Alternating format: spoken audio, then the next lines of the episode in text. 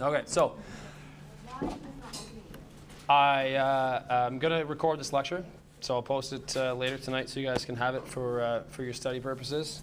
Uh, as you can probably tell, I'm not at 100%. I'm recording it today as opposed to Tuesday because it was much much worse on Tuesday. My son brought some plague home from daycare, uh, so I obviously can't get to the right the normal volume. So please don't make me yell. Okay, but if you can't hear me, make, just make sure I repeat myself you need me to. Um, so again, we're going to cover the, the rest of the cardiovascular system today. Uh, it shouldn't take terribly long.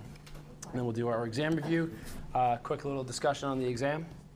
Um, you should know what to expect by now, but it's exactly twice as long as what you've been getting for your unit tests. So it's at, the, it's at 6 o'clock next week. Excuse me, uh, two hours, uh, 100 multiple choice questions. The breakdown is approximately um, 45 questions on cardiovascular and 55 questions on uh, review, so material that, from units that we've seen before. Right? Yeah. Did you say it was two hours? Two hours. Yeah. Okay, same format as everything else. It's all multiple choice. There's no any kind of other format. There's no pictures. There's no short answers. There's none of that. All right. Good. Good. okay, so where we left off was just prior to this, right? Inflammation, infection of the heart. so the big one that we're going to talk about off the top is what's called rheumatic fever and the consequence as it relates to the cardiovascular system, which is rheumatic heart disease. So rheumatic fever uh, is, is something that can occur uh, after a strep infection. Okay, so it's typically um, a particular kind of organism. Uh, it's called a beta hemolytic streptococcus. So it's a form of strep bacteria. Um, it's a, similar one of the kinds of bacteria that you can get strep throat, right? It, it, so a lot of people get strep throat. A small minority of those people will, may end up with rheumatic fever. So what happens is the strep infection runs its course, and for the most part, those that are going to develop rheumatic fever tend to be those people who uh, were treated late or inadequately, right? So let's say they didn't get, they didn't seek treatment properly, or they didn't run the full course of antibiotics, or something of that nature, as far as we know.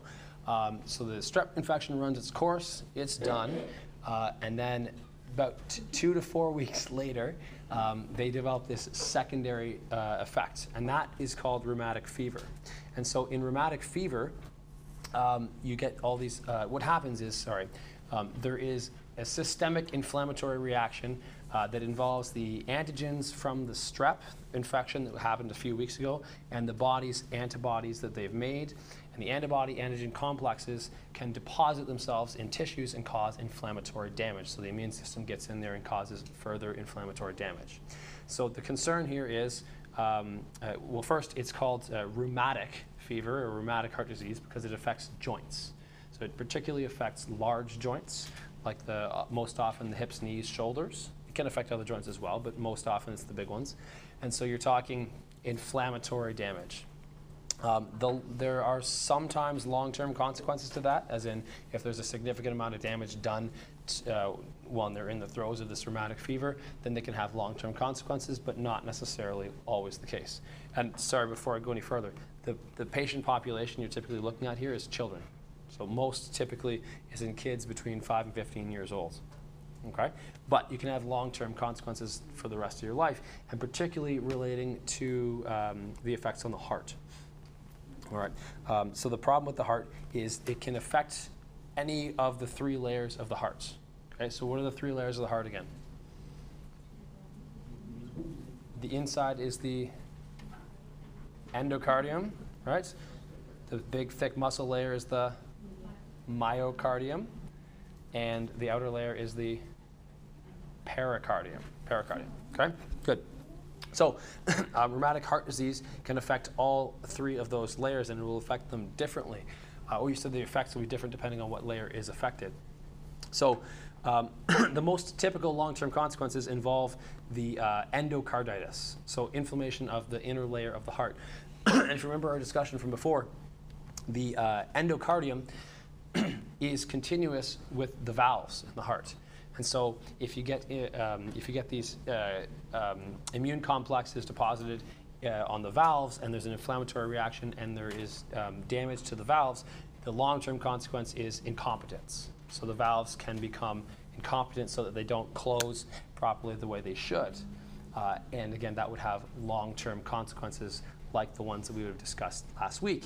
And one of those things is it can lead to eventual congestive heart failure because you have an inefficiency of the heart as it's, as it's uh, pumping blood and you don't have that valve closing and, and preventing black backflow the way that it should. All right. Um, if you affect the uh, myocardium, so the actual muscular layer of the heart, you would have different effects. Um, any guesses as to what that might be? Remember the myocardium is the, the muscle layer, it's also the part of the heart that is electrically active. It's where the it's where the uh, electrical system of the heart runs, and so you can develop certain types of dysrhythmia. Okay, and the pericardium, pericardium, we're actually going to discuss pericarditis uh, in a few slides, uh, but um, there can be short-term effects involving um, inflammation and edema, uh, or there can be long-term effects involving um, scar tissue and, and impaired um, um, impaired uh, movement of the heart within the pericardium. So we'll, we'll discuss that a little bit later. Um, so let's go back for a quick sec to the uh, to the, the effects on the rest of the body. So again, it's called rheumatic heart disease because again, it affects not only the heart but the joints. So I said large joints, inflammatory damage. Um, depending on the extent of the damage, there can be long-term uh, consequences to the joint function, but not in every case. Um, one of the other uh, effects, one of the things you might see um, that in that early stage, the two to four weeks after the original strep infection, is something called erythema marginatum. The rash on the, on your trunk. Yep, exactly. so it's a pink rash. It usually looks, uh, it often looks circular-ish, but doesn't have to be. Uh, but it's this kind of pink rash uh, that's non-itchy that shows up on the, on most often the trunk, but it can be on the limbs as well. Okay, so it comes and it goes, but that it, that there is one of the hallmark indicators uh, several weeks after that that person has developed rheumatic fever. All right. All right. So, um, in in rare cases and, and uh, somewhat extreme cases, you can also get um, neurological effects. Uh, so it says here uh, involuntary jerky movements of the face, arms, uh, legs. Uh, the term for that, you don't have to write this down, but it's called chorea, C H O R E A. Uh, there are other types of chorea as well, but what they refer to is is that. So it's this kind of rhythmic, involuntary movement, it kind of like a, a tic-like movement um, of the face or head or, or limbs.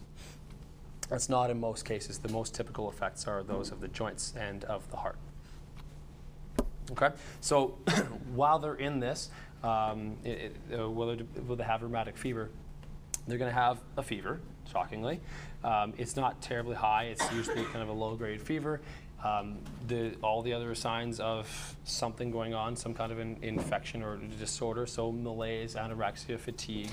Um, if there are significant effects on the heart and its function is compromised, then tachycardia, as a, our body's typical response to inefficiency, makes sense. If you were to pull their blood, you would of course see leukocytosis uh, because there's inflammation going on. But again, that by itself doesn't tell us anything specific. if you wanted to specifically diagnose this, of course, history would be important. It'd be that previous strep infection several weeks prior. If they have that, that rash, that would really, really easily clue you in. But in addition to that, you'd want to see what the effects on the heart are. Uh, so, amongst other things, you might you might be looking at an echocardiogram or an ECG. So the ECG might show altered um, uh, altered function of the of the heart uh, if it has been affected in that way. Um, one of the other tests that will be done is a blood test. It's called an ASO titer. And any titer test, you're looking at the presence of something, usually an antigen in the blood. In this case, ASO stands for anti-streptolysin O. It basically means it's something that gets found in your in your blood after a strep infection.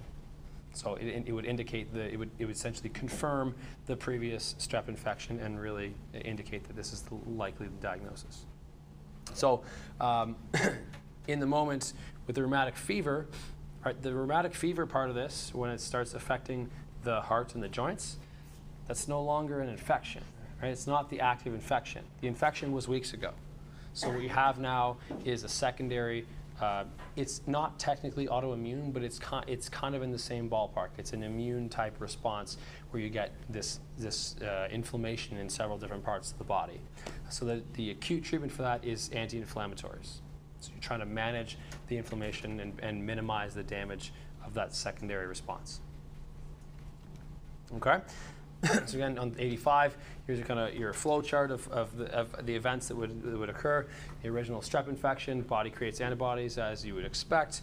Um, several weeks later, you have the uh, antibody antigen reaction. It goes after tissues of the body. We can have the various effects, the myocarditis affecting the muscle itself, which could lead to arrhythmia, the pericarditis, which could lead to swelling in the pericardial space, uh, and the endocarditis and the valve damage. Okay, so again, the, uh, the long-term effects are typically later on down the road with the valve damage. It's, it's years later, uh, but as we saw last week, that incompetent valve would be a risk for future development of congestive heart failure.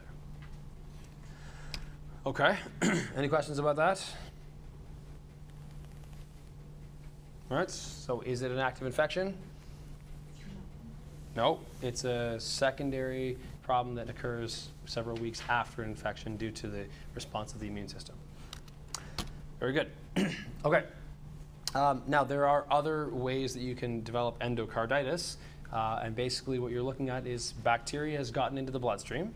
Uh, and if bacteria gets into the blood, it's going to travel all throughout the body. Um, and it tends to be able to attach itself to um, things that are prominent in projections that stick out, like valves. So, bacteria is known to essentially, uh, when it gets through the bloodstream to the heart, to start latching onto valves and causing um, inflammatory damage to valves, which would lead to similar kind of consequences in the long term as far as um, valve incompetence and eventual potential congestive heart failure. Uh, in the short term, there are some other consequences as well. It does depend on the, the significance of the infection. So there are um, acute forms of endocarditis where you have a much higher fever and more, more consequential systemic findings. Uh, there are also kind of lower grade, what we call subacute infections. I'm not going to ask you with the species on those. Okay, you don't need to know Strep viridans, Staph aureus, but there are a few different types of bacteria that can do this. The the common theme is some kind of bacteria gets into the blood. So this can happen um, idiopathically. Right? It can occur, bacteria works its way into the blood, but there is a particular risk factor for this, um, and you tend to see it in uh, IV drug users. So people that, which makes sense, right? People that are uh, inserting something into their blood, and if, especially if there's needle sharing or you know, they're reusing a needle and it's not sterile, uh, which does happen, uh, then they're introducing bacteria potentially into the bloodstream, and one of the consequences is endocarditis. Okay? so um, during endocarditis, again, it, it, uh, the diff- there will be differences in severity. So subacute versus acute, but with both of them, you're likely to have a fever. You you have bacteremia, so bacteria presence in the blood. So fever, uh, fatigue, anorexia, malaise, all the you know the signs we've seen over and over and over that indicate some kind of infection or, or something going on in the body. Um, in some of the more acute, severe cases, uh, can develop congestive heart failure, as I mentioned, also enlargement of the spleen, splenomegaly. Um, the, the major difference between, uh, between the acute and the subacute form is in the acute form, you're going to have a much higher uh, fever spike as opposed to the subacute form. So if this is, uh, if this is i- clinically, um, it's going to be infection, right? Um, what, what's going to happen is you're going to draw blood, and the presence of bacteria in the blood will be found. Um, at that point, um, based on the clinical presentation, you might suspect there's effects on the heart, so you'd be doing heart testing to see the extent of that. In the meantime, the treatment, because it's bacteremia, because it's bacteria already in the bloodstream, uh, treatment's going to be fairly aggressive antibiotic treatment um, via IV. Okay? Usually for weeks at a time as opposed to a week. Okay? It's a significant infection that you want to manage as quickly as possible. Any questions about that? Okay, some similar effects to what you might see in some cases of, of uh, rheumatic heart disease with the endocarditis. and lastly, pericarditis. So again, we saw this as a potential effect in rheumatic heart disease, um, but there are of course lots of other ways that you can uh, that you can get pericarditis. Broadly, it means that there's been inflammation to the pericardium. So remember what the pericardium is approximately, right? It's a double layered serous membrane with a thin amount of fluid that surrounds the heart, and it's got this other layer outside of it. The fibrous pericardial sac, that's the most external layer that does not stretch very well. That's kind of the key anatomical um, thing to remember here. So the problem is uh, if you develop pericarditis, inflammation of the pericardium, then what do you expect is going to happen? What do you expect to happen in any tissue of the body where there is an itis? Inflammation, so edema. Okay? And so again, the, the, uh, the anatomical consequence here is that if you start accumulating edema in the pericardium, okay, edema is fluid. Fluid does not compress and you have it now inside of a fibrous sac that doesn't stretch very well. It can, it can stretch a little bit, but not a lot, uh, especially if you start filling it up really quickly. So, what is going to bear the brunt of that now occupied space? The heart, the heart itself, exactly. So, the heart is muscle and it's hollow and it will compress. So, if you start developing, or accumulating fluid in the pericardium and the sac that's holding it in doesn't stretch, it's going to start encroaching on the heart itself, so compressing inward towards the heart and potentially impairing uh, its, the heart's ability to relax. It'll impair the diastole as the heart normally relaxes and expands. So, um, again, there's, there's a spectrum of, of severity for, for pericarditis. Um, it, there, you could have a little bit of edema, or you could have a rapidly accumulating uh, amount of edema. If that occurs and you start really um, um, cumulatively accumulating uh, uh, fluid and it's encroaching on the heart's ability to contract, uh, the term for that is something different. It's called cardiac tamponade. It's not in your notes.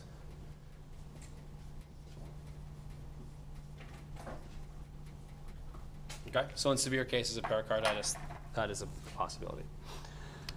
All right, so what are we talking about? What can cause this? Well, anything that can cause inflammation. And what causes inflammation? Tissue damage. Tissue damage. Okay, so um, it could be anything. We actually kind of referred to uh, uh, um, the possi- this possibility last week with a myocardial infarction. So somebody has a heart attack.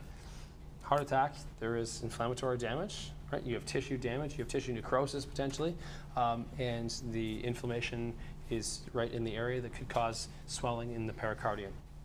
Um, rheumatic fever, of course, we saw that uh, earlier. Um, you could have cancer.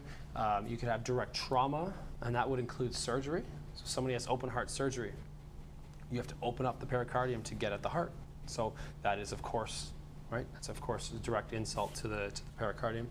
Um, viral infection could do it as well, and uh, lupus. Okay, SLE, systemic lupus erythematosus.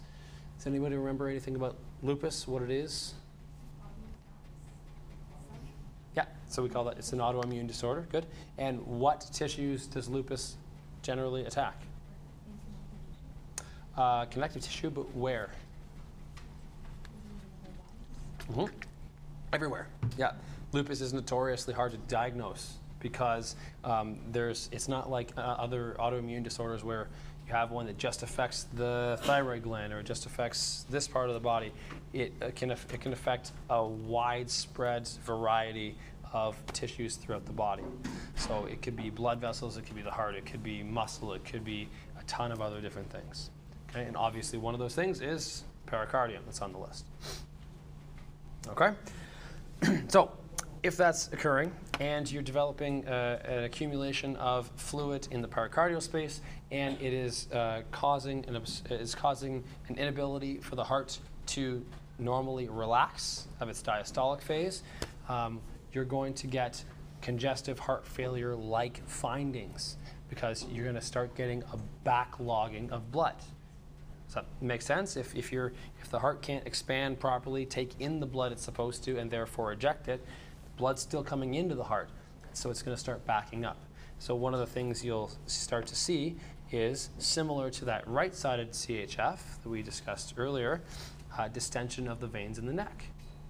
Right, the anatomical link there is you're backflowing blood into the, in that case, superior vena cava, because it's immediately connected to the right side of the, or the right atrium, and it's backing up blood into the jugular veins. All right. Uh, if you were to listen to the heart with a stethoscope, um, it would be muffled. It would, the heart sounds would be fainter because there's now this fluid that's occupying space and, and muffling the sound. All right. so again, with this picture here on 89, um, depending on severity, if you start to develop this significant fluid accumulation and a cardiac tamponade, then you're going to see uh, all sorts of forward effects and backward effects, similar to the uh, congestive heart failure stuff, although more acutely. So all of a sudden, in a shorter time frame uh, than with something like CHF, you would now have a significant decrease in output to the body and you would have a back uh, backflow of blood, so both into the veins uh, um, systemically and into the lungs, causing pulmonary edema. So you get signs of all those things all at once, very rapidly. Make sense? Yeah, go, Right, go for it. Go for it. 'cause my, my boyfriend has pericarditis. Yeah. So you can hear his heart like without a stethoscope, like this close. Okay. Third and fourth heart sound. It's crazy. 'Kay. Um, but like, what's the prognosis? Does it get better, or like if you have it chronically, like, are you just gonna go into heart failure eventually, or? Not necessarily. So, so here's that's a, it's, a, it's a good question because the next slide here, slide 90, is about chronic pericarditis. I'm going to go out on a limb and assume that's what he has. Not Yeah, like he, he said he was on the transplant list, okay. but he took himself off because he's getting better. So I don't know if that's actually accurate. Uh, I know I wouldn't, but uh, uh, so, so you're you're right in that um, in most cases uh, with these chronic cardiac problems, the the cumulative effect often trends towards things like congestive heart failure. So, um, so the the eventual prognosis is well, uh, put it this way: if he's on the transplant list, there is a reason. All right. So you don't generally put people on that list if the heart is going to spontaneously get better. Right. So um, now it's, it's a good point, uh, a good kind of point, uh, place to make this point, in that what we had been just talking about was more acute pericarditis, where you have obvious swelling and inflammation. Now um, somebody gets acute pericarditis, and it's significant enough uh, to cause um, fibrotic scar tissue and adhesions, then a person can develop chronic pericarditis. It could resolve itself in the acute phase, but if it, if it uh, follows into the chronic phase, then often that tends to be either not getting better or progressively slowly getting worse. So what's happening in that case is you've caused inflammatory damage substantial enough to cause um, fibrotic scar tissue, and now you have this real thickening of the pericardium and impairment of the heart to expand. So it does tend to lead to things like CHF eventually. All right. Um, I I'm not sure if I was on that list or not, um, but something else that can lead to pericarditis as well before we move on uh, is uh, radiation. So, can you think of any reasons why someone would be exposed to significant radiation in the chest? Uh, wouldn't be enough. Talking more more substantial. Um, uh, um, cardiography is the, the, the imaging uh, is really it's a, a few X-rays. It's not a, it's not a significant. I mean, any radiation is is it's ionizing radiation. It's a dosage of something, but um, I'm looking for more significant doses. Yeah. lung cancer? And, right, exactly. So somebody has thoracic cancer of some kind. They have breast cancer, they have lung cancer, they have something going on here that requires radiation therapy. And as we talked about in previous classes, does radiation therapy target cancer cells? Not really. Not really, right? It causes damage to whatever it passes through. And that means there can be consequences to the healthy tissue that the radiation is passing through, especially if it's done re- repeatedly, which it often is, right? You get multiple rounds of radiation therapy. So if you have a thoracic, uh, um, a thoracic cancer like breast cancer or lung cancer that's being irradiated, potential long-term consequence would be chronic pericarditis. All right. Oh, uh, forgot to mention that it could also happen uh, the chronic type in the in the scar tissue buildup uh, due to um, tuberculosis. tuberculosis uh, infection of the lungs, which we'll discuss in a lot more detail in uh, the first unit of Patho 2. Uh, but it can cause um, inflammatory damage and, and scarring of the pericardium as well. All right. All right. That's it for the heart. Moving on to the vessels. So our last couple uh, subunits are uh, we're going to talk about some arterial stuff and we're going to talk about some venous stuff. Then we're done. and a lot of this, quite frankly, is also uh, repetition. It's stuff that we've already talked about in the last two weeks. Uh, like this one. We've talked about hypertension a bunch already, yes? Okay, so let's, let's make sure we're all on the same page here. Okay, hypertension is, of course, means high blood pressure. It's a common thing. You're going to see it all the time. It's a very common comorbidity. Uh, it does tend to, of course, be more prevalent in your older patients. They have had longer, uh, more time to accumulate the kinds of things that lead to hypertension. But of course, it can happen in younger people as well, depending on individual differences. Um, it can be classified as either systolic or diastolic hypertension. We are not going to make that distinction in our class.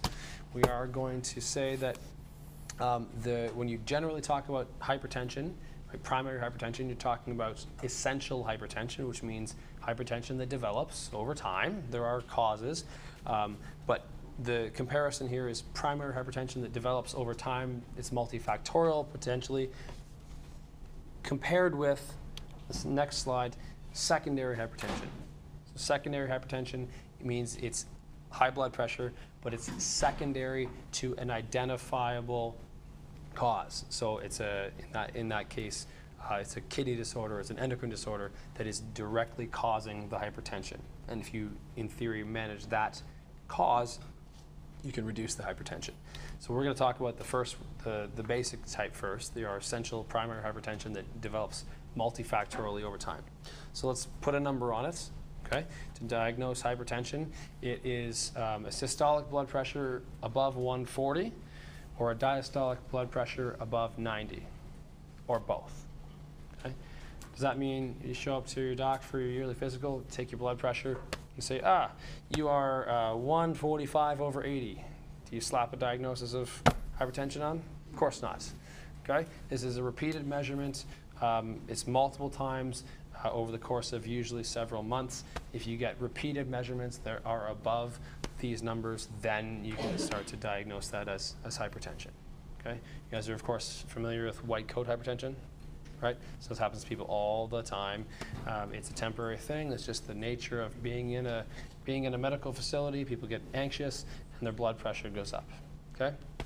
Same thing if people come into people come into uh, a hospital you take, your, take their vitals, including blood pressure. And it's a super important thing to do. But understand that people are anxious, they're in pain, they're, you know, they're, they're stressed. Their blood pressure is likely to be much higher than it would normally be anyway. All right, so how do you get hypertension? Not one answer. Let's start. I want to hear some possibilities of what can lead to this because we've talked about a bunch of them. Poor diet. Okay. And what about it? Um, can cause um, complications like uh, arteriosclerosis. Perfect. Good. That's a very good start. Okay. So eh, for a, new, a number of reasons over time, let's say you have uh, a poor diet. Let's say let's not slap a particular diet on it. Let's say you have a you know um, a, a fairly inflammatory diet, or you are have a sedentary lifestyle. Uh, or you are just getting older, as this stuff does happen over time. You develop arteriosclerosis. So, what exactly does that mean? What's happening in the arteries? Um, they are they are relatively narrowing, but but the real the real definition would be that they are hardening. And so when they're hardening, they're not necessarily getting narrower, but they're not expanding. So when blood vessels get pulses of blood through them, they're elastic. They're supposed to be able to stretch to accommodate those pulses of blood. That's how you feel a pulse. You're feeling the, the bounding, the stretching of that vessel as it's pass, the blood's passing through. So if uh, blood vessels start to stiffen up due to accumulated damage and they're not stretching and complying with pulses of blood, then the pressure within those vessels is going to start climbing, right? And the ironic part about this, as we're going to get into in a slide or two, is that, as I mentioned uh, last week, I think, high blood pressure is a stimulus for arteriosclerosis. So, because the blood pressure is consistently high, it causes more damage to the inner lining of blood vessels. So you start with damage to blood vessels, they stiffen up, blood pressure goes up. Blood pressure is now up, so it causes more damage, so they get stiffer, and on and on we go. So that's one of the reasons why you want to manage hypertension earlier on, because it does tend to get worse as time goes on. And there are other reasons for that as well. Do you have a question? Yeah, is it also um, common for people who are are diabetic? Absolutely. Yep. good. So that's another good uh, good example. Something that can lead to arteriosclerosis and atherosclerosis is diabetes. Okay, so chronically elevated blood glucose and inflammatory condition in the blood uh, can lead to, to damage in, in the inner lining of blood vessels. On that on that note, on that theme, what else that I've been just droning on about for 12 weeks? That would be a good one. Yeah. Okay. Good. so same thing. Inflammatory damage to blood vessels causes hardening, causes maybe some atheroma formation, and now we're creating um, uh, hypertension. also, anything that causes um, vasoconstriction. So, do we know of anything that can cause vasoconstriction? We had an entire unit on it. It was about 11 slides long. Stress. Good. All right. Stress. So if somebody is chronically stressed or has, um, you know, uh, um, uh, another disorder that that uh, that uh, that elevates their stress in, a- in a in a long-term manner, there will be this neurological effect of vasoconstriction, which increases blood pressure, which, if it's sustained for long enough periods of time, continues that cycle of damage to arteries and increased blood pressure. Okay? Uh, yeah, there's a relationship between uh, high salt diets and, uh, and hypertension for sure. That's one of the things that's often managed um, uh, with diet for somebody you're trying to bring the hypertension down. Good. Those are all very good answers. That's exactly what I was looking for. Okay. Um, so that was all primary hypertension, et cetera. Secondary hypertension, excuse me, means that there is an identifiable uh, secondary ca- or cause of hypertension. So um, a good example uh, that we've talked about a few times previously would be kidney disease. So remember that the kidneys, their job is to filter blood and create urine and concentrate that urine with waste products. But as we've been as we've been talking about, every drop of urine that you make was blood plasma, right? So if you have developing kidney disease, your GFR, your glomerular filtration rate, the rate at which your kidneys process blood and create urine, filter it, declines. Okay, so what's going to happen to blood pressure? It's going to go up. Right, so kidney disease is known to increase blood pressure. And as we're going to see in this, uh, this next slide ahead, um, that also means that there's a secondary mechanism to that, where and we've mentioned this a few times already this semester. I'm certain of it. That when there is hypertension, there's narrowed blood vessels um, that occurs in all corners of the body, including to the kidneys. So, say you already have hypertension, you have some vasoconstriction throughout the body. That includes to the arteries, uh, excuse me, to the kidneys. So now the kidneys are getting this decreased blood flow. They, they detect, they uh, interpret that in a way that makes them set off the RAS system, right? The renin-angiotensin aldosterone system. So the effect of that is increased blood pressure. So again, this is the kind of thing you want to manage early because it gets worse and worse. Uh, another possibility that could lead to secondary hypertension, a good one, is a pheochromocytoma. A pheochromocytoma is a benign tumor of the middle of the, uh, of the uh, adrenal gland, the adrenal medulla. Do we know, do we remember what is made in the adrenal medulla? Cortisol? No, it's a good guess, but it's not cortisol. That's made in the cortex. It's a good guess, though. Sorry? Also an excellent guess. It's not aldosterone. Also in the cortex. What else do we know that's made in the adrenal gland? I'll give you a hint. This is the part of the adrenal gland that's directly connected to the sympathetic nervous system. Epinephrine and norepinephrine, exactly. Okay, are catecholamines. Are catecholamine hormones uh, that are responsible for the stress response, the fight or flight response, um, if you have a, um, a tumor, a hypersecreting tumor of the adrenal gland, uh, then it's going to start pumping out epinephrine and norepinephrine. And that is going to do what to the blood pressure? It's going to increase it due to vasoconstriction. Exactly, exactly. Right? So now that would be an identifiable and, in theory, modifiable cause of hypertension. So, in theory, you excise that tumor, right? You take out that pheochromocytoma, and that effect diminishes. So, that's what I mean when I say secondary hypertension. It's an identifiable and, and potentially manageable cause of hypertension.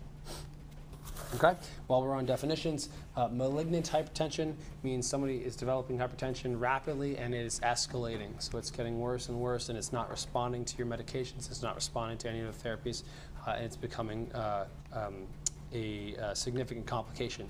Uh, and we'll see in a bit why uh, um, escalating blood pressure can potentially be a very, very big problem okay? Because there are um, there are long-term consequences to elevating blood pressure, uh, and there are short-term consequences, uh, especially when you're talking about things like bleeds or uh, or damage um, or rupturing of an aneurysm or something like that.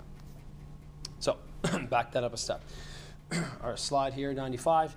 Um, it's showing uh, what I've been talking about in the relationship between high blood pressure and more high blood pressure. Okay, so um, let's say you have um, vasoconstriction. Okay, so let's start up at the top here. You have vasoconstriction, so for some reason you have um, systemically uh, um, uh, systemic vasoconstriction. Um, that is uh, potentially the cause of the hypertension in the first place, but because of that vasoconstriction, uh, we're going to decrease the blood flow to the kidney. Okay.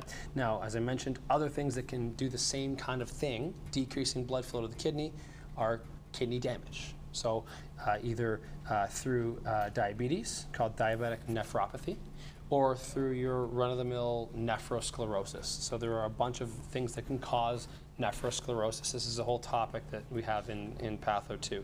Um, but it's the, the, the brief explanation is it's something that's causing damage to the blood vessels of the kidney itself. Okay, so again, all this is interpreted by the kidney as decreased blood flow, which means you kick off the renin-angiotensin aldosterone system. Ooh, I don't have to draw that on the board, right? Right? Thank you. okay, and then the end result of that is, of course, we increase blood pressure. Now, um, the next couple slides talk about the, the effects of hypertension, but they are kind of quickly summarized on this slide too.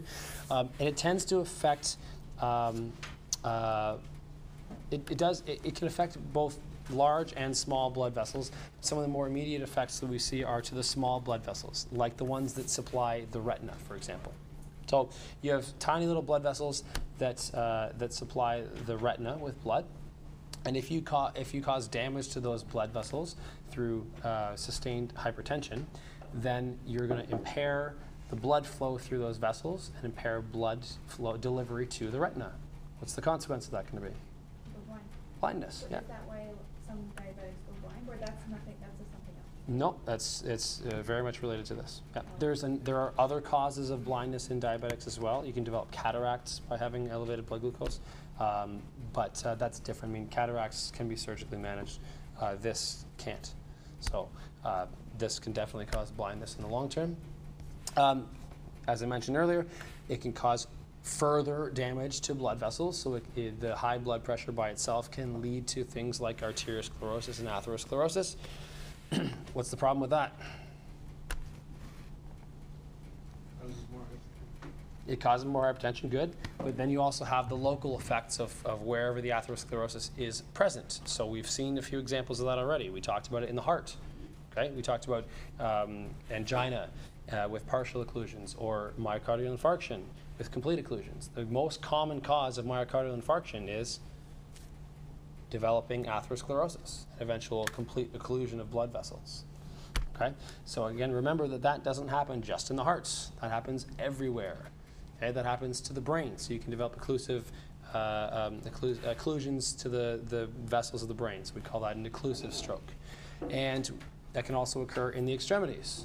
That's one of the things we're going to talk about uh, shortly is peripheral vascular disease. So the effects on the limbs, for example, when you when you uh, occlude blood flow to them due to progressively narrowing vessels due to atherosclerosis. Okay. the other consequence again is as you have sustained high blood pressure, the left side of the heart in particular has to work hard to overcome that. So if you have increased pressure in the arterial system, the left side of the heart has to work to overcome that pressure and the chronic increase in the uh, demand on the left side of the heart means it's going to hypertrophy. It's going to get thicker because it's a muscle. So it's working harder, it has to pump against that resistance. And as we talked about last week, if you have the thickening of that chamber of the heart, you're going to eventually get issues with blood flow in and blood flow out. And we call that congestive heart failure. Okay? So I said last week that hypertension is the kind of uh, is, the, is the kind of um, stimulus that can lead in particular to that left-sided congestive heart failure. And what kind of uh, what kind of congestion effects do we expect with left-sided congestive heart failure? Where does the blood end up? This is our Kahoot question from earlier. In the lungs, exactly. Very good. Okay. Moving on. So, um, the places in the body that are most typically damaged by hypertension. Uh, again, we're talking by uh, um, damaging the blood vessels that supply these tissues. Uh, tissues that have little blood vessels, like the retina, like the kidneys, and then also to the spots that are most typically um, uh, the, the ones that you're going to see substantial problems with as you develop this damage and atherosclerosis associated with hypertension, the heart and the brain. So I'm going to skip to this picture and then go back on 97. Quick summary of the various different parts of the body that might be affected, and it's all over. Okay, so I said the eyes with retinopathy, the brain uh, with either, um, uh, sorry, there's a few things that could happen with the brain. Uh, one is the, um, we talked about the atherosclerosis. If you're causing progressive damage to the arteries and you get the fatty atheroma plaque buildup, then you can cause occlusion of blood vessels. That would be one type of stroke, an occlusive stroke. You stop blood getting to the tissue. You can also have the other kind of stroke, a hemorrhagic stroke. So, hemorrhagic stroke is a bleed. So, how does a bleed occur? A blood vessel bursts. What's the biggest risk factor for, to, for bursting a blood vessel? High blood pressure. Okay? So if you have a vulnerable vessel that's maybe weakened in some way, you have sustained high blood pressure, it can burst that vessel. And that could happen anywhere in the body, but if it happens in the brain, it can be catastrophic. Right? Because you're causing um, that blood vessel that bursts, you're now not supplying the tissue that it's supposed to be supplying with blood. Right? And as we, we know, uh, brain tissue needs its blood supply. If you get, if you, um, if a brain tissue, if brain tissue is ischemic for five minutes or longer, then you're causing permanent neurological damage. Um, beyond that, with a hemorrhagic stroke, again, we'll discuss this stuff in Patho 2 as well, but um, you also have uh, another whole host of consequences because now you're causing a bleed into the brain. Okay, so you're, you're, you're pumping blood out of a broken blood vessel into the skull, which doesn't expand. Kind of a similar analogy to when we talked about the um, cardiac tamponade in the heart, right? You're pumping fluid into something that doesn't stretch and it's compressing on, in that case, the heart. In this case, you're pumping blood through a burst vessel into a skull that doesn't stretch and it's compressing the brain. So, of the two types of strokes, one that's often more imminently fatal is the hemorrhagic type.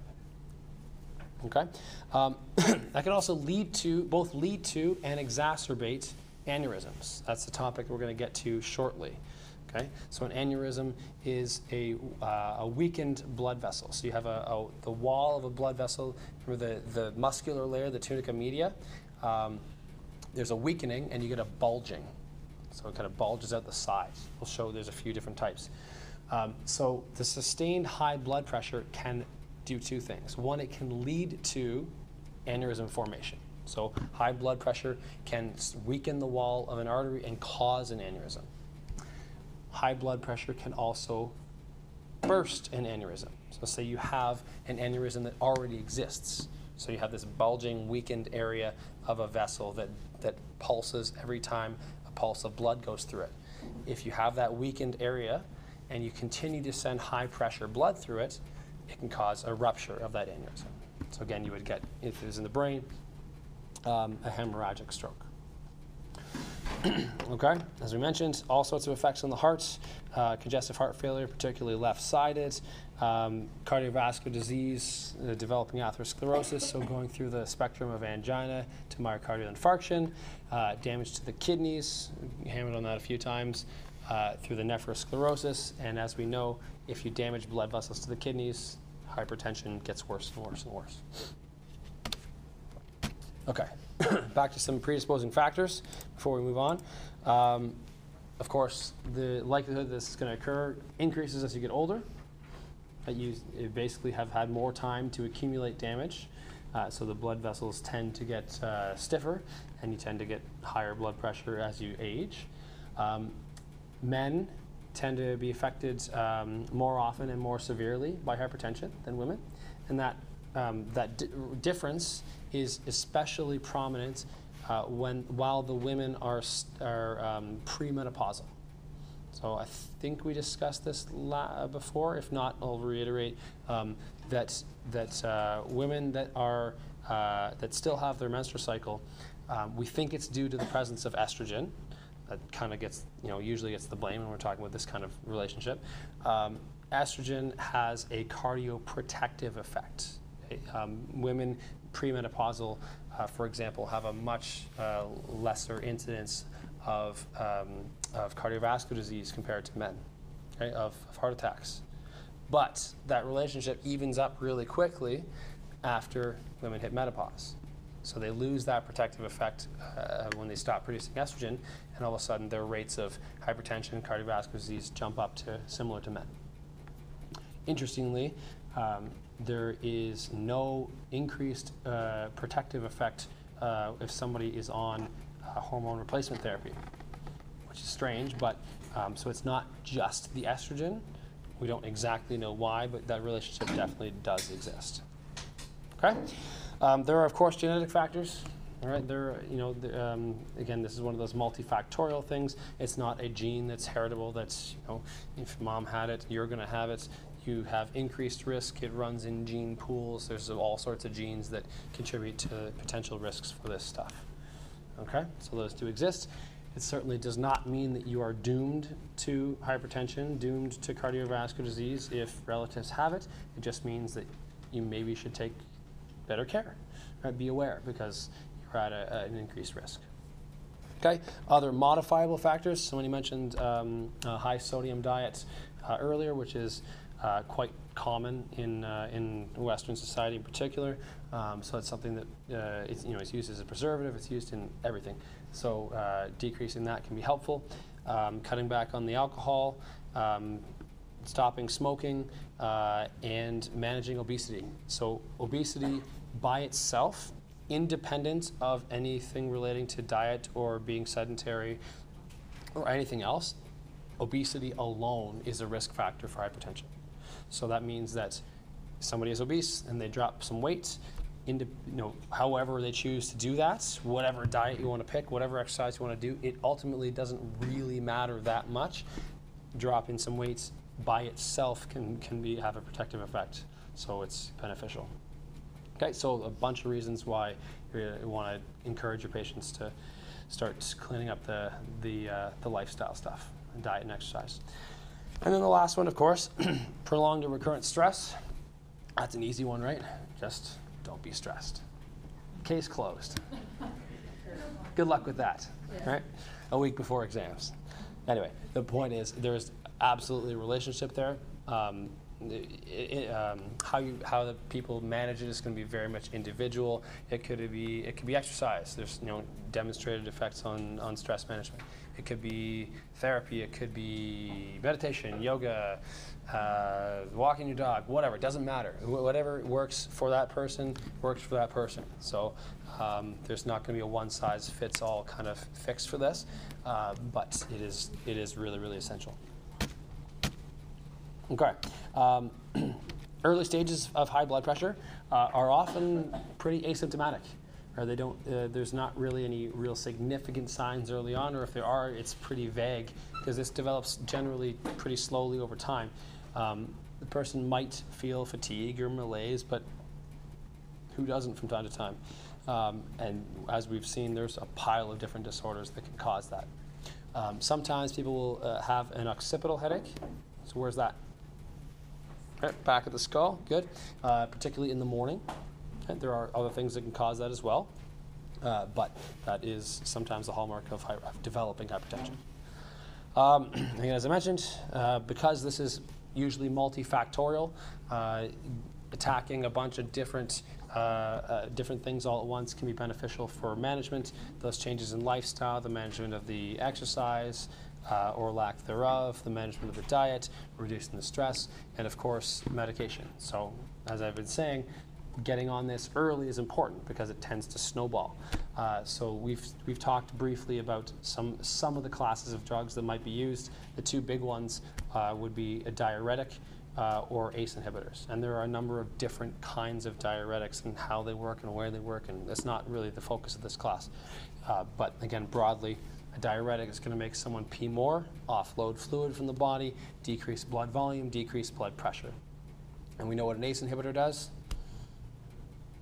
it inhibits ACE. Right? It, it, uh, it impairs the, uh, the conversion of angiotensin 1 to angiotensin 2, so impairs that increase in blood pressure. Okay, let's take a break now until 20 after, and then we'll uh, get back and talk about atherosclerosis.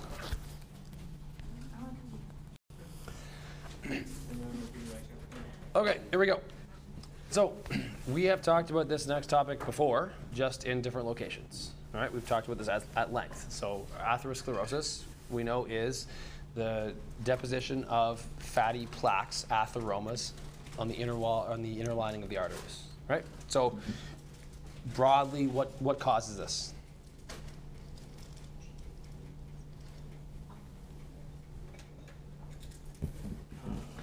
Why do the fatty plaques get deposited on uh, inside the vessels? uh,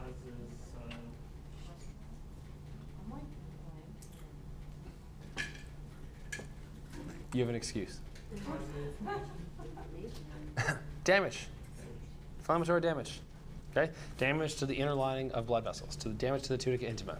So that's why it's linked to uh, um, sedentary lifestyle and poor diets and uh, diabetes and smoking and a pile of other things. Okay? It's damage to the inner lining of blood vessels. The body, as a response, lays down fat, which includes cholesterol and includes proteins and some platelets and a bunch of other stuff that it uses to patch up this uh, the inner lining of blood vessels, and it occupies space and it starts narrowing the vessels. So we talked about this mostly in the context of the heart, right? Because if you narrow the blood vessels in the heart, then you are uh, effectively decreasing the lumen available of those blood vessels to deliver blood to the heart tissue. And in the short term, or kind of along that along that way, we generally see things like angina, because angina means that you have a partially decreased blood flow to the heart and it's exertional. So when you start to exert yourself, you increase the demand of the heart. All of a sudden, the blood vessels that are partially occluded can't meet that demand and you get ischemic pain. The heart muscle is not getting enough blood flow and it hurts. The person who experiences chest pain in the the, uh, the more significant version of that, you now are not only having a partial occlusion, but you have a complete occlusion. So the, the atheromas just continue growing in inwards until they completely close off the lumen of that vessel. Now you have a complete infarction of heart tissue, and you have damage and, and necrosis and all the consequences that we talked about. Now, if somebody has a history of angina, or somebody has a history of a heart attack, what else are they probably going to be at risk for? Okay, but outside the heart, you're right. You're, you're right. There's long-term consequences of having those of having those things like heart failure, but we've been talking about the, the, the those things as they are the consequence of of atherosclerosis to the coronary vessels that supply the heart. So is atherosclerosis specific to coronary vessels? Of course not. Right? If you have diabetes, if you smoke, if you have a crappy diet, if you don't exercise, if you do all those things, why would you expect that the only vessels that are going to start getting clogged up with plaques are the ones that supply the heart? You shouldn't, because that's not how it works. What other vessels is, is going to affect? Well, where else do you have arteries? Exactly, everywhere. Okay, so again, that's why people that that have uh, heart disease are at risk for things like occlusive stroke. That's also why people that have heart disease are going to have probably with atherosclerosis to other vessels all throughout the body, maybe inadequate blood flow to certain organs, maybe like kidneys, and that might contribute to high blood pressure. Or maybe to, let's pick uh, the extremities. Okay? So with peripheral vascular disease, the periphery means the limbs. Okay? And it can affect both upper and lower limbs, but it's most typically uh, uh, prevalent in the lower limbs. So we're talking about the aorta, right? The aorta, as it descends through the abdomen, breaks off into the iliac arteries, and then narrows into you know, arteries that distribute themselves to the legs. So the question in the heart is, what happens to the heart when you narrow the blood vessels due to atherosclerosis? Well, we know. Okay? Angina, heart attack. Now, what happens if you narrow blood vessels to the lid, to the limbs, the legs? So is this going to happen overnight? Is it going to? Is it going to? See, you wake up one day and all of a sudden there's boom, no, no blood flow to the legs. No, it's going to develop over time. Okay, these are big vessels, much bigger than the coronary vessels. So they're going to start narrowing progressively over time. So what's the point? The point is, as you narrow those blood vessels, you're decreasing the available diameter of those vessels to be able to deliver blood to those limbs. So why do tissues need blood? To get oxygen and nutrients, exactly. So what happens to tissues if they don't get oxygen and nutrients like they want? They are, yeah, they're relatively ischemic and their function will decline. So how does that manifest in something like a leg? Well, what are the what cells are we talking about? Okay, let's talk, let's take a few. What about the skin? What happens? Yeah, what happens to the skin if it is chronically, for a prolonged period of time, not getting sufficient blood delivery to it? What's the quality of the skin going to be like? Poor, exactly. Excuse me.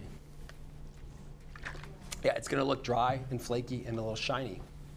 Okay, what's the color of that limb going to look like? Not, not purple. Purple would be more if there's decreased venous drainage, so you get pooling of blood. Remember, this is a problem of distribution. This is a problem of not enough blood to. So what happens if there's not enough blood to? It's going to look pale, exactly, pallor. Good. So you've got these pale, poor quality skin. Uh, what else does skin normally do? Especially think uh, males. Makes hair, exactly. Hair is a protein. Okay, it's made of mostly keratin. So, what do you, what do cells need to do to make hair?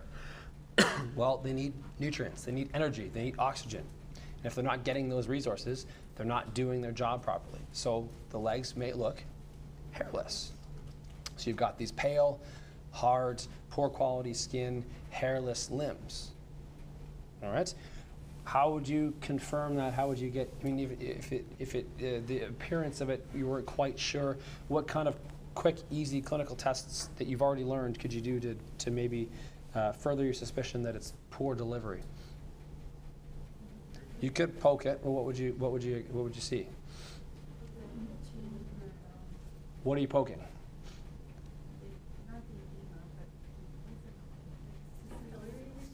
Good, cap refill, exactly, right? So you squeeze, you squeeze the nail bed, and normally if you release, you should get, it, it, it- it blanches and then it quickly refills with, with, it looks pink again. It would look, it would happen more slowly, okay? You could also feel for a pulse, right? What are the peripheral pulses you've learned to do in the legs? Okay, I'm thinking farther down. The dorsalis pedis, right? I pause this for a second.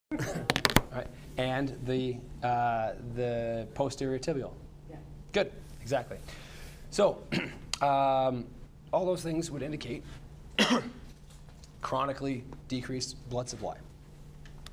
Now, you can do more accurate clinical tests. You can do things like um, Doppler ultrasound um, or, or arteriography. Arteriography is same as the arteriography that we saw in the coronary vessels. It just is in a different location. You're, you're analyzing blood flow through them.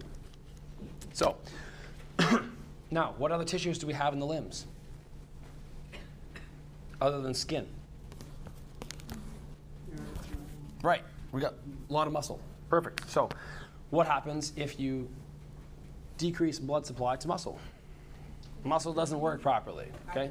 Yeah. Eventually, yeah. So, so when this person is going to is going to experience that is typically it's like the, the analogy here is it's similar to what happens in angina, right? You have a partial occlusion, and when does a person with angina feel chest pain? Uh, that's what it might feel like, but when does somebody with angina feel chest pain? With exertion, exactly, when there's increased demand on the tissue. So you have increased demand. So, say the person climbs a flight of stairs, or they start running across the parking lot, or they do something that requires increased blood flow to the limbs. What does it feel like? Pain, right? It's this burning, aching, ischemic pain. Right? It's called intermittent claudication, right there. Okay? It's, it's exertional ischemic pain of the limbs uh, intermittently due to that ischemia. Okay? Um, you might get uh, numbness and tingling. Okay? Um, the, uh, the peripheral nerves have these tiny little blood vessels called vasa nervorum that supply them. And if you have narrowing blood vessels, you're also going to have narrowing tiny blood vessels. They actually tend to get affected first. Uh, and you get peripheral neuropathy, numbness and tingling in the legs and feet. Okay? so, uh, I said the appearance. Again, the, the skin would look pale or maybe even cyanotic. Skin would be dry, poor quality, hairless. Toenails, right? Toenails, that's kind of like the skin. Or, sorry, excuse me, it's kind of like the hair discussion again. Uh, it's mostly made of keratin, which is a protein which is, uh, takes energy and resources to build. And so the, the toenails are going to look um, thin, or sorry, excuse me, thick, um, cracked, maybe warped, uh, look uh, irregular. Okay, so poor quality toenails. All those things indicate that there's been a chronic impairment of blood flow to those tissues. So the uh, what would somebody with, with those kinds of things have to do? Well, the exact same things you would that you would describe for somebody that's dealing with atherosclerosis anywhere else in the body. Right? It's no different. This is what I was saying earlier. If somebody has a history of heart disease, the likelihood is they're developing this kind of thing elsewhere. And you got to be concerned about that. So manage the blood glucose, manage the weight, manage the diet. Um, uh, if they're prone to clotting, they might be on anticoagulant meds. Obviously, quit smoking, increase exercise um, to the you know to the to the extent that they can. Those kinds of things. Now, the long-term consequence here is if you if you cause complete occlusion to the vessels that supply the heart, right? What happens? The heart tissue can die. What happens if you have the same thing in the limbs? That tissue can die. Exactly. Okay? So if that occurs, then you're going to see some of the complications that, that arise with these patients. So you're talking about gangrene and amputations. Okay? And that's it's fairly common with uh, long-standing, poorly managed diabetics, for example. Okay? Um, as a side note, if somebody has this going on, they know they have it going on, and they want to increase the blood perfusion to their limbs, their, their best bet is going to be to have the legs down. Okay? Um, a dependent position means dependent on gravity. Remember that blood is a liquid, liquid follows gravity, and so it's going to be easier to get blood to a limb if it's down. So if the person is lying with their legs elevated, for example, their peripheral symptoms are going to be exacerbated because it's just even that much harder to deliver sufficient blood to the tissue. Any questions? All right, I'm going to finish the rest of this before I lose my voice again. Next is aneurysms. I was talking about this briefly earlier, right? So an aneurysm is you have a blood vessel, okay? has regular three layers. It's got the tunica intima, the externa, and in between that muscular media. Okay? An aneurysm is a weakening of the tunica media, the muscular layer of the artery. So weakening, so instead of a, a good solid uh, elastic wall, you're going to have this bulging region where it, it weakens and it bulges outward. And because you have pulses of blood traveling through this vessel, every time you have a pulse of blood, so increased pressure, that weakened area is going to bulge. It's going to bulge outward. So there's a few different kinds of, of uh, aneurysms based on the shape. I'm going to skip forward here. Uh, what I just drew here is a saccular aneurysm. Looks like a sac, right? It's bulging on one side. You can also have a fusiform uh, aneurysm where it bulges circumferentially, so all the way around the circumference of a vessel, right? Like this, instead of just bulging out to one side. Okay? Um, you can also have a dissecting aneurysm. So the way to describe that would be uh, this time I have to draw your not only tunica media, the muscle layer, but also I'm going to draw in blue the tunica intima. Again, the inner layer that gets damaged when we have all the cardiovascular disease we were talking about a second ago. So in a, uh, in a dissecting aneurysm, you have an aneurysm, so there's a weakening of the wall. So muscle layer bulges out, and with it goes the tunica intima. Okay? Now in a, I'll just draw a second black there. Okay? Now, in a dissecting aneurysm, the dissection part comes in where uh, not only do you have this bulge, but you now have a tear of the tunica intima. So it tears. And the problem there is that blood, as it's flowing through this vessel, can get in between the tunica intima and the tunica media, and it can peel it apart. So blood flows in here, and it peels the tunica intima away from the tunica media, and it can start spreading downward along that, uh, that artery, causing significant damage, infl- inflammation, uh, weakening, uh, and depending on where the artery is, it can cause a really significant bleed. Okay? so, um, we know that it's a weakening in the wall. What causes it? Well, shockingly, damage to blood vessels like atherosclerosis are near the top of the list for, uh, for causing this weakening in the first place. So, not only do the things that cause atherosclerosis cause fatty plaque buildup, but they also cause the weakening of the walls and uh, potential defect like this as well. Which, as we said earlier, if you have one of these weakenings, an aneurysm, it's vulnerable to rupture because it's a weak spot. So, if you have high blood pressure, that's the big, biggest risk that we know of that could potentially rupture these and cause a, um, a catastrophic bleed. Okay, it can also occur after trauma, so direct trauma uh, to a blood vessel. Uh, it can occur with uh, certain infections. Uh, syphilis is one of them. Uh, just after you have syphilis infection, it predisposes you to aneurysm. Uh, and certain congenital defects, so some people are born with uh, increased predisposition to develop aneurysms. Now, aneurysms can happen anywhere in the body. Okay, they can be to, to any vessel, anywhere. Um, in Patho 2, we'll talk about a, sub, a certain uh, type of aneurysm uh, in the brain. Okay, so there are certain places in the body, uh, especially in the in the vasculature, the cerebral vasculature, where they're particularly prone to having weak spots and causing uh, uh, aneurysms. Now, the effect of this is going to depend on where it occurs in the body, right? Is you know have an entirely different problem if you have it in the brain versus if you ha- have it in the aorta versus you if you have it in one of your extremities, and all those are, are plausible places. Oftentimes, there are no clinical signs of this, or very minimal clinical signs of this. Okay? For example, in the brain, uh, there are many cases where um, there are no signs at all of a developing aneurysm. Maybe a mild headache, maybe some neurological stuff if it bulges and pushes against something, maybe some visual symptoms sometimes, but sometimes absolutely nothing. Okay, sometimes it's found incidentally. There's somebody gets imaging done uh, for some other reason, and they find an aneurysm that they had no idea was there. They weren't even looking for. Okay. Um, now, in, uh, in some cases, you could understandably have no signs or symptoms at all.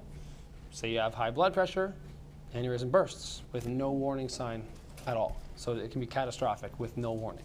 Uh, Can it burst if you don't have high blood pressure? Uh, yeah, it still can. It, it's still, you're just at a greater risk if, if the blood pressure is, is continuously high. And is one more serious than the other, the types aneurysms? or- Um, not necessarily, no. It, it's, its severity uh, overall is going to be based more on location.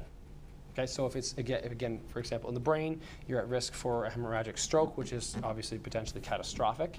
Um, here, the, the, the, the slides here are mostly referring to an aortic aneurysm, which for another reason is also going to be potentially catastrophic. So let's, let's talk about this. Okay, um, so an aortic aneurysm, you'll you'll classify it based on what part of the aorta is being affected. So it could be in the arch of the aorta as it arches up from the heart, or it can be in the descending aorta, so in the thoracic region, or down in the abdominal region. Now, the most typical places to develop any aneurysms are at what are called bifurcations, which means a vessel splits. Okay, so a vessel splits, and that tends to be a weak point, which is why there's particular spots in the brain where there's most often aneurysms, because it's in this uh, particular spot called the circle of Willis, where there's all sorts of bifurcations. But in the case of the abdominal uh, aorta, it's most typically down at the bottom. So it's basically where that uh, abdominal aorta is going to bifurcate into the two common iliac arteries. Okay, so this is there a guarantee that somebody with a it's called AAA, abdominal aortic aneurysm, somebody has a AAA, are they going to feel are they going to have clinical signs or symptoms?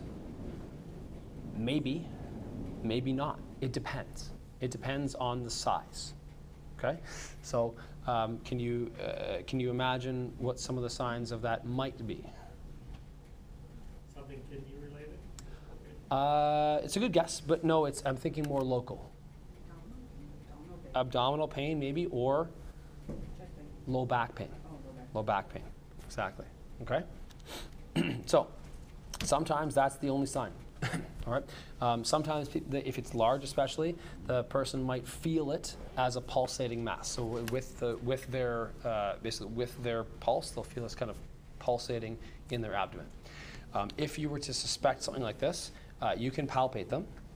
Have you have you learned how in uh, in assessment? Good.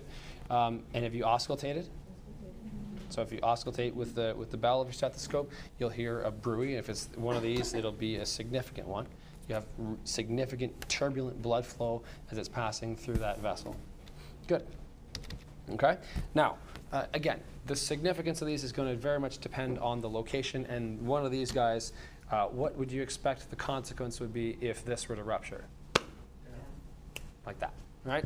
Because even honestly, even if you were in a hospital and that thing ruptured, the likely if you, even if you were prepped for surgery, the likelihood is that it's so significant, the bleed would be so catastrophic, so fast that the, your chance of survival is, is pretty much nil. I've Okay. actually seen three in the seven years that I've worked with hospitals. Yeah. Fair enough. Fair enough. Yeah, it, it absolutely happens. So do you have surgery if you find one? Yes.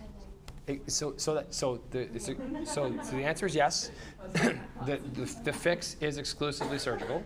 Okay. You basically the surgery is, I'm, I'm uh, making simplifying it, but basically you go in and you reinforce the aorta with uh, essentially a mesh. Okay. But um, the question is when. So it depends on size. So there's a there's a um, measurement by which you know if it's bigger than this amount, then it's surgical. Uh, if it's less than, it's watch and wait. If it's so if it's beyond, I can't remember the measurements. If it's if it's X number of centimeters across, then it's emergent surgery. So it really does depend on the size. Okay, so prior to that, confirmation is going to be uh, imaging, of course. Um, ultrasound is a, is a good way to see this. You would see you would see the uh, the vessel uh, enlargement with ultrasound pretty easily. Um, you would see it also, of course, with your 3D imaging, like CT or MRI. Um, you can also sometimes catch these on X-ray. I wouldn't count on it, but you can sometimes. if there's um, atherosclerosis, which there often is, you can sometimes see a calcification of the aorta. So here, right, the arrows make it obvious, right? But if you think of the, the diameter of what the arrow is supposed to be, okay, it's this is it's pretty big, right? This is it's wider than the entire diameter of the spine. So you can see the partly calcified kind of border of it there, and you see it bulging outwards. So that'll be a, a good AAA. Um, take a look. I'm sure we can find others. That's one. That's a different view. Obviously, it's bulging forward. Uh, that is enormous. Okay. So again, there's there's a huge spectrum of how big these things can be, and again, the the um, how big they are is going to determine how quickly they're going for surgery. um, when I was in uh, hospital for my last arm surgery, um, the the guy who was sitting in the waiting room next to me was chatting me up and asked me why I was there, blah blah blah, as you do, and uh, and I asked him why he was there, and he said he had um, a huge aneurysm in his brain, uh, but he had no signs whatsoever, nothing, not a headache, not neurological, nothing. Um, basically, they they were doing they did an MRI for something else. I think they were, I think he said they were checking maybe for um, multiple sclerosis or something like that. And they did an MRI and they found this massive aneurysm, and he was booked in for surgery within a couple of days. So it's uh, Suggested we should get checked every so often. that uh, no, not real. That's that's It's a. not good. I understand why. I understand why you would go there. So um, there, people think this all the time. Right? You think that well, why don't we just MRI everybody every year? The problem is you're going to have so many false positives. You're going to have so many findings that are inconsequential that, um, quite frankly, it does come down to resources, and it's just not feasible. It's just really not feasible. Would you catch things that you would otherwise not see, or you would catch way earlier? Yeah, you, you would definitely. If you catch, if you cast a wide enough net, you would catch that kind of stuff. But it's not practical to, to do that kind of thing. Okay. Yeah. My um, grandmother, my dad's mom, she had two died from a big brain aneurysm. She's having dinner and she just Just right at the table. and no warning, no. No nothing. Yep. She's literally sitting at the table Fair enough. in. That. Sorry to hear that, but it, but it, it's uh, it it does happen, right? So now let's say that you do find this. Symptoms are not whatever. It gets found on imaging. You know it's there. What do you do in the meantime? Well, if it's going to be surgical, the recommendation is to do everything you can to manage blood pressure. Okay, so that could be that's going to probably include antihypertensive meds, and that's going to include on a spectrum everything from don't lift heavy things to don't exercise to here's some laxatives so you don't have to strain yourself when you go to the bathroom because it could be that serious that even that that what seems like inconsequential amount of increase in intra-abdominal pressure could be enough to burst an aneurysm. So um, those are the kinds of things. Elvis died, but not from aneurysm. Is he dead? No, anyway, uh, okay. Any questions about aneurysms? All right. Sorry, what is it called when it um, dislodges? It's just a a hemorrhage? I'm sorry. When it, If it bursts, it, yeah. yeah, it'd be just be it'd be a, a hemorrhage. a hemorrhage? Yeah, And then whatever the location it's from. Exactly. So if it's in the brain, it'd be a hemorrhagic stroke. If it were in the periphery, it'd be you'd have local ischemia to whatever. If it's in the abdomen, it's gonna it's gonna be a massive internal hemorrhage. So if the one that's from the aorta Yeah. hemorrhages, what is it called? Death. it'd be called it'd be called a ruptured uh, abdominal aortic aneurysm. Oh. yeah. Okay. Last couple topics, pretty stra- straightforward ones. a couple of venous disorders. Start out with varicose veins. Uh, varicose veins are uh, we've probably all seen them before. all right. That's an okay picture. All right. What they are is superficial, um, dilated, uh, engorged, tortuous, so zigzaggy uh, veins. Okay. They may may or may not be painful, depending on the case. Um, as a side note, uh, OHIP pays for treatment if they're painful. So weirdly, a lot of people's varicose veins are painful. Uh, no, seriously. Um, Say they're painful? Sometimes people do. but no, they, they often can be painful. Um, so let's talk about what they are first, right? Um, they're veins that have incompetent valves. So remember that veins are a low pressure blood uh, uh, venous system. Uh, so uh, blood flow is working its way slowly under low pressure back towards the heart. We normally rely upon the muscle pump and the um, and the respiratory pump and one-way valves in the veins to milk our blood back towards the heart. so if you have veins uh, that have uh, one-way valves that are incompetent, they're leaky, then you're going to get pooling of blood. So it's going to stay sitting in those veins. They're going to get dilated and gorged, and if they happen to be superficial, they're going to be visible uh, on the uh, uh, just underneath the skin. How do they fix that? Uh, there are a few ways. Um, the few kind of surgical fixes. There's um, laser. There's stripping. There's cauterization. There's a bunch of different methods depending on uh, on who you ask. Okay. Say they're painful. Oh, no, I do have one that's painful. There's only one though that I have that's painful. Okay. So let's talk about risk factors. Who gets these? Okay. There are. are you putting up a hand? Okay. Obese, Yep. So increased increased BMI. Good. Obesity. Elderly. It happens more often as you get older, as everything gets weaker. There are. Yep. Absolutely. So that's this. Parity. Right. That's, have you ever seen that term before? Parity. Uh, so gravidity. So uh, what is gravid uterus means it's a pregnant uterus, right? And Don't like, sorry. Yeah. I would say don't like, um, what is the people that on the airplane from the Yeah, like flight attendants and, um, sorry. It's okay. Like pilots get a lot too because of pressure. Uh, yeah, it has something to do with the pressure, but it also, uh, as far as planes go, it has something to do with uh, with passengers are at risk, right?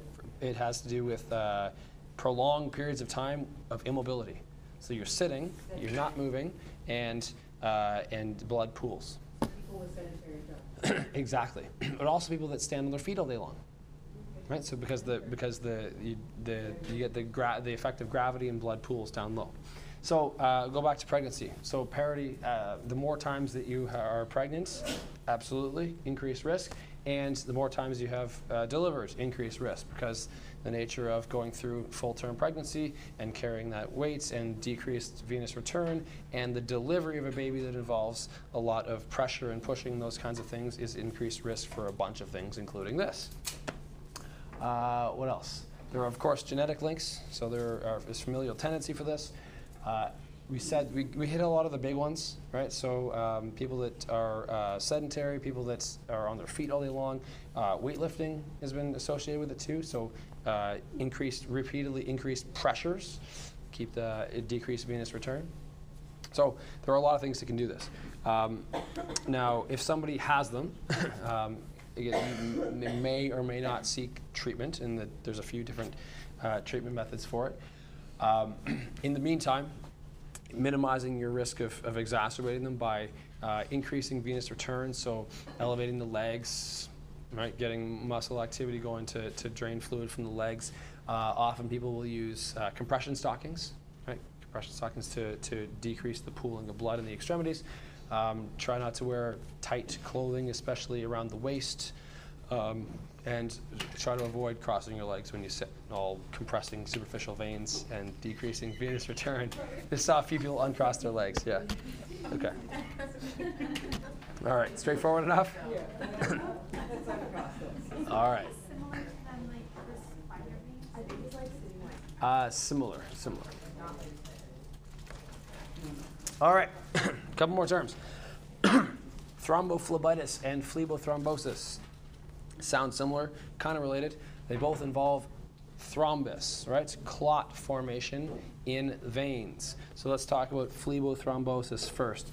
Phlebothrombosis is a thrombus is forming, so a clot is forming in a vein spontaneously. This happens all the time. Uh, there are a few risk factors for this. One is endothelial injury, which means any kind of damage to the inner lining of blood vessels. So run through the risk of all the same risk factors we talked about for the endothelial injury for the arterial side. Same thing applies over here. Um, also, um, blood stasis. So this is why um, uh, deep vein thromboses, for example, most often happen in the legs because uh, again, you have venous stasis. So anytime you slow down blood flow, it's more likely to clot. And so the lower extremities in particular, where blood pools, uh, is at a much greater risk for, uh, for clotting. All right. um, that again means to decrease that risk. Again, things like compression stockings, things like you know elevating the legs if you're known to be at risk for these things. Um, physical activity, increased venous return, all those are, important for preventing clots. There are genetic links here too, right? Some people are just clot formers. Okay, some people are, pr- are prone to, uh, to, to forming clots. So if that's the case and they have a history of this, their likelihood is they're going to be on long-term anticoagulant medication to decrease further risk. Okay, so again, that's your kind of spontaneous phlebothrombosis. That's quite common. Um, thrombophlebitis, the itis implies inflammation. Uh, here is something that can happen when there is direct insult to a, uh, to a vein. Uh, the, the common example used is an IV site. So uh, you, uh, you phlebo- phlebotomy or you insert an IV, uh, and now it's something that's caused uh, inflammatory damage as it's penetrated the vein, and a clot can form around the, uh, around the site of the IV insertion. Okay, so um, as these things develop, there may or may not be pain. A, thrombophleb- uh, a thrombophlebitis is more likely to have um, uh, imminent signs like pain, uh, but uh, an emergent, like so, sorry, a, a developing deep vein thrombosis can definitely eventually become painful. Although in the early stages it might have no signs at all. But once it is symptomatic, it's going to be this deep aching, maybe burning pain, often in the calves. Most common place for it to happen is in uh, the popliteal vein, so right behind the knee, or in the deep veins of the calf. So in that case, you might have a redness or a swelling or a tenderness uh, in the calf. So if you were to touch it, it would, it would feel warm and it would hurt because there's inflammation associated with it. Also, because it's a, a clot that's formed, a clot is occupying space. And so it's going to de- further decrease or diminish the, the drainage through that vein, which means you might see edema below the site of the clot. Okay? the obvious, um, or it should be obvious, hopefully at this point, because we talked about it before, uh, potential complication of this is a pulmonary embolism. Okay? So let's go through the anatomy of this again. You have a clot in a deep vein in the leg. Okay? Piece of the clot breaks off. What is that called? When a piece breaks off a clot, it is a an embolus, okay? A thromboembolus. So it is now a free moving piece of clot that's moving through a blood vessel. So pretend you are that clot and follow it along the route to the veins from the leg. You're eventually going to work your way into the inferior vena cava, right? And then into the right atrium, and then into the right ventricle, and then out the pulmonary trunk into the lungs. So it's going to travel until it gets through smaller and smaller and smaller blood vessels until it gets stuck.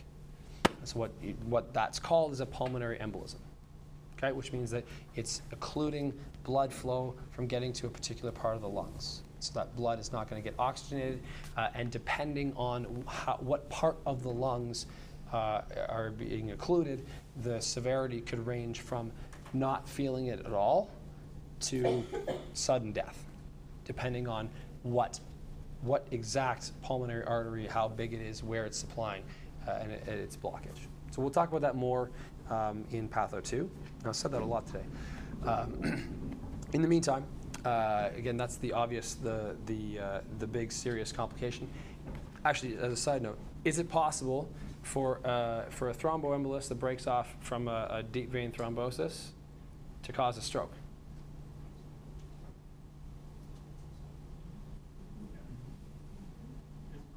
Because it can't get to the brain. Right, right. It's not how. What pathway would it take to get to the brain?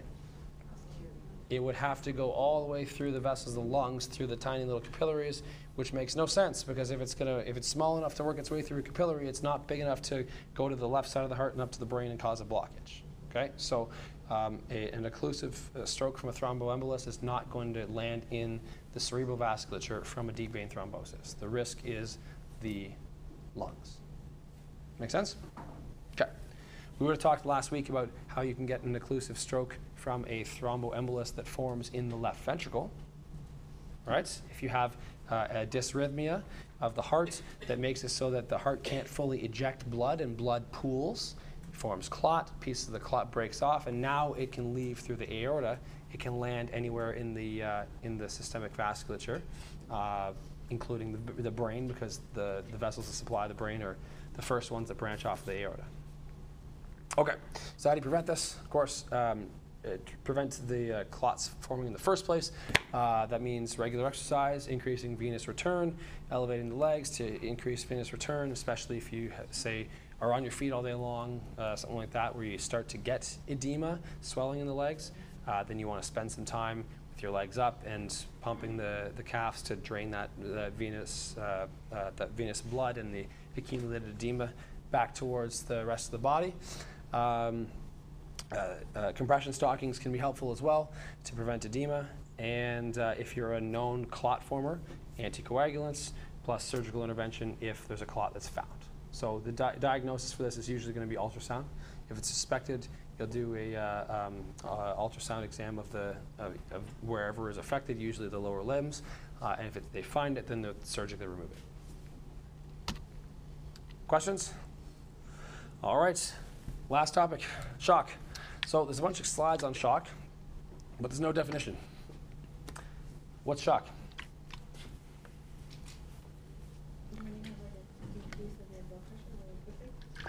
That's good. Um, yeah, so most, most forms of shock are going to involve uh, decline in blood pressure, uh, usually due to a whole bunch of vasodilation in most cases. Uh, but that still doesn't necessarily tell me what's happening in the body. So, what's the consequence of having, let's say in that example, a massive decline in blood pressure? Um, I was gonna say why shock occurs. Okay, so there's, there's a bunch of different reasons. We'll get to that shortly. But what's the consequence? What if I, what if I say right now your blood pressure is going to tank? It just, it just goes through the floor, way down. You, you could die, absolutely. But why would you, why would you die? Your body's gonna shut down. Good. And why would it shut down? It's trying to save everything and, like, it'll shut down peripheries and it'll just have organs. That's the body. That's what the body's going to try to do to respond. You're absolutely right. But it- again, it's it's so simple that we're skipping over it, right? So why would your body try to try to do that? Why would your body redistribute blood to try to get to the organs? Right. Because if you don't deliver blood to the organs, you will die. Okay? So there's the definition is shock is inadequate distribution of blood to the entire body. All right? So now, why? Okay? Uh, I'm going to skip this slide here because I actually prefer this next slide. Shocking. I know it's a table. All right? So uh, here are your, a few of your different types of shock. And again, the common theme is inadequate distribution of blood to the entire body. A couple of these we've actually encountered before. Let's do the second one cardiogenic. Okay, that could be the consequence of um, a heart attack. Okay, so cardiogenic shock means you can't distribute enough blood to the body because the heart's not working. Right? Say the heart has become necrotic. It can't say it's left, ventric, uh, left ventricular MI. Now that left ventricle is not able to distribute blood to the body, you now have cardiogenic shock. That make sense? What about another one? Um, hypovolemic. Low volume, right? Low blood volume. So there's a bunch of reasons this could occur. It could be due to a hemorrhage, right? A bleed, either internal or external. Um, we were talking about the, uh, the ruptured AAA, right? the ruptured AAA, the cause of death is going to be hypovolemic shock because you're going to bleed into your abdominal cavity. Okay, if you were to have a massive external bleed, same thing. Uh, if you were having a massive burn where you lose a ton of fluid, same thing. Remember that that uh, fluid balance is such that you know when if you're losing fluid from anywhere, your body's going to try to re- redistribute it, and you're going to lose blood volume. Uh, massive dehydration, or uh, peritonitis. That's something we'll talk about again in Patho 2, but it's uh, where you have either an infection or a chemical irritation of the peritoneal membrane, so the abdominal cavity, and your, your body shifts fluid out of the blood vessels into the abdominal cavity. So all those cases, your blood volume tanks, so you can't distribute it to the body. The rest of them are all going to be about decrease in blood pressure. Okay, so they're uh, vasogenic, uh, which means either um, uh, there are um, neurogenic forms like uh, spinal cord injury uh, or other reasons that um, you impair the, the nervous system activity to blood vessels. They massively dilate, blood pressure tanks. You can also have anaphylactic shock. We've brushed on that before. Okay? What are the two major things that can kill you with anaphylactic shock? The two effects on the body. Yeah, not being able to breathe. What? Why? What's the physiological effect? Constriction. Of. Careful. Not not vasoconstriction. Bronchoconstriction. Okay, and vasodilation. Okay, so airways closed, blood vessels open. Can't get oxygen in, carbon dioxide out. Can't deliver blood. That's why we deliver epinephrine, right? Epinephrine happens to have two properties where it bronchodilates and vasoconstricts. That works out pretty nicely. All right. and lastly, um, septic shock or endotoxic shock. We would have talked about this way, way back towards the beginning of the semester. we were talking about bacteria and gram positive and gram negative bacteria. The gram negative bacteria, the ones that stain pink on a gram stain, uh, they have those endotoxins in the wall so that if you kill a whole bunch of gram negative bacteria, they release those endotoxins that happen to be what's called vasoactive, which means they can uh, cause changes to blood vessels. And the change they cause is vasodilation.